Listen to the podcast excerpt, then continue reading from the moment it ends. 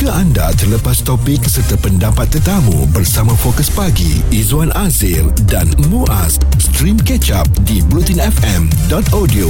Kalau ada yang uh, di rumah mungkin bercuti santai-santai nak kemaskan rumah, hmm. kawasan sekeliling tu nampak macam kotor je kan. Baguslah juga tengok-tengok juga kawasan rumah kita tu sebab apa? Kadang-kadang dalam diam kita duk takut influenza, kita takut uh, COVID-19.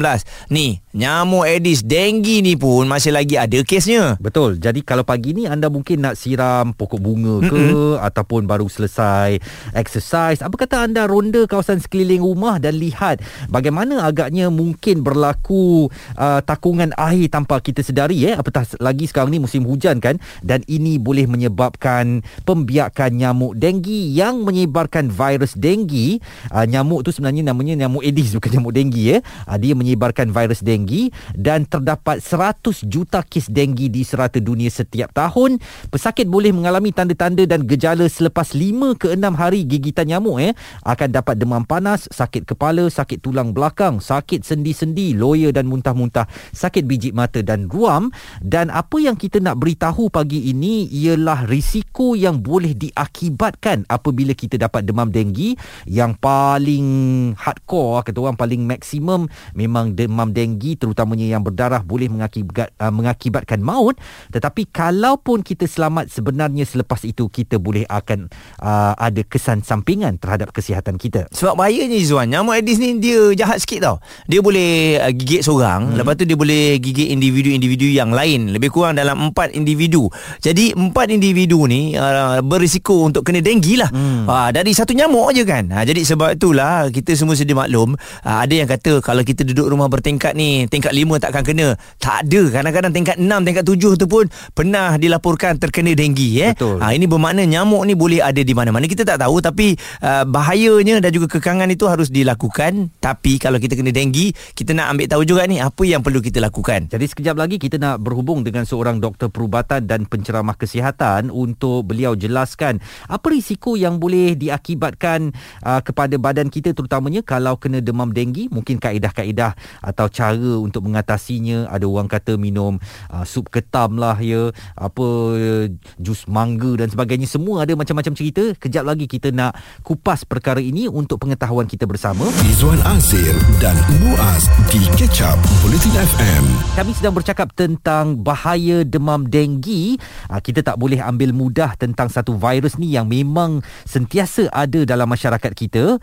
Dan cara untuk mengatasinya ialah melalui gaya hidup kita iaitu persekitaran yang bersih dan memang kita kena ambil tahu persekitaran uh, tempat tinggal kita supaya tidak memiliki tempat-tempat yang boleh uh, menampung air ini. Air jernih ini boleh menghasilkan nyamuk Aedes cukup dalam masa kurang seminggu dan nyamuk Aedes ini boleh menyebarkan virus denggi. Dan uh, tahukah anda di seluruh dunia hampir 400 juta individu dijangkiti denggi setiap tahun. Malah hampir 40 ribu kematian dicatatkan disebabkan denggi dan uh, demam denggi ini paling kerap berlaku di Asia Tenggara, Kepulauan Pasifik Barat, Amerika Latin dan Afrika. Namun kini penyakit itu telah merebak ke Amerika Syarikat dan juga di Eropah ya. Mm-hmm. Uh, jadi sebenarnya denggi ni Zuan uh, selain daripada sakit waktu kena denggi, mm-hmm. Pernah kena? Saya tak pernah kena. Saya pun tak pernah kena juga alhamdulillah tapi rakan-rakan yang pernah kena ni dia kata sakit sangat mata masa kena denggi tu dan ada kesan sampingan pula selepas anda dah dijangkiti denggi. Dan apabila anda dah sembuh ya, anda boleh rasa lemah dan lesu uh, selepas menghidap demam denggi dan uh, untuk mengelakkan masalah ini berlaku, pesakit perlu mengambil makanan yang sihat dan melakukan senaman untuk kekal cergas. Uh, pesakit juga lebih mudah rasa gelisah walaupun telah sembuh denggi dan rambut di dikabarkan lebih mudah gugur. Dan selain daripada itu juga ada sakit otot dan juga sendi. Juga anda akan rasa kurang selera makan serta masalah berat badan ya yang menyebabkan uh, berat badan kita tu semakin menurun. Mm-hmm. Ha, jadi kalau dilihat kepada kesan-kesan sampingannya Izwan, dia seolah-olah macam kita kena COVID juga ya. Ha, selepas kesan kena COVID tu kita tak ada selera makan, uh, berat badan kita mungkin uh, turun dan tu sakit otot dan juga sendi mungkin kita rasai. Jadi anda perlu perlu berhubung dengan doktor anda sekiranya anda mempunyai simptom long dengue mm-hmm. dan ini adalah kesan-kesan yang boleh diakibatkan apabila kita sembuh daripada penyakit dengue. Jangan lupa untuk banyak minum air suam juga dan pastikan rehat secukupnya, mengambil beberapa suplemen tertentu untuk menguatkan kembali sistem badan dan juga ini masalah kegelisahan ini perlu kita dapatkan juga perhatian pihak doktor ya. Kalau anda perlu jumpa psikiatri untuk bercakap mengenainya, anda lakukan untuk kebaikan kesihatan mental anda. Stream Catch Up Bulletin FM bersama Fokus Pagi, Izwan Azir dan Muaz di bulletinfm.audio. Kita harapkan juga kita ni dihindari dari nyamuk Aedes ni uh, demam denggi yang amat-amat berbahaya walaupun ianya bukan satu cerita ataupun kes yang besar tetapi kalau sekali kena siapa yang dah pernah kena satu pengalaman yang pahit lah untuk nak dikenang kerana difahamkan ianya boleh membuatkan kita langsung tak boleh bangun hmm. dan paling risau boleh menyebabkan maut. Dan kabarnya sekarang kalau kita dijangkiti COVID-19 dan denggi secara bersekali ya, ia memang boleh melumpuhkan sistem imun kita dan pesakit terdedah untuk berada dalam keadaan yang kritikal. Bagaimanapun dalam kebanyakan kes uh, denggi tidak memerlukan pesakit untuk masuk ke hospital dan boleh diuruskan di rumah tetapi perlu untuk bertemu dengan doktor bagi pemeriksaan darah untuk memantau kiraan darah mereka setiap hari dan uh, memang ada ubat-ubatan sokongan yang boleh didapatkan serta dengan penjagaan yang betul insya-Allah denggi boleh ditangani tetapi lebih penting lagi bagaimana kita mengatasi atau mengelakkan diri kita daripada dijangkiti denggi. Ada beberapa tips antaranya bersihkan kawasan rumah ni memang yang paling popular lah kan sebab kita semua sudah maklum bahawa nyamuk Aedes ni boleh merebak ataupun uh, ada banyak di kawasan-kawasan uh, rumah yang tak dibersihkan dan satu lagi pastikan tiada air bertakung. Saya rasa Izwan daripada kita kecil dulu di sekolah ini yang diperkatakan mm-hmm. dan pastikan juga longkang yang tidak tersumbat uh, dan satu lagi ada tips kalau ada bunga cengkeh, serai dan juga limau nipis anda boleh gunakan bahan-bahan ini yang ada di rumah anda kan uh, dan ianya merupakan salah satu tips untuk mengelakkan nyamuk Aedes datang hingga ataupun datang ke rumah anda. Menghalau nyamuk uh, dengan menggunakan herba-herba yang tersedia di rumah kita ya.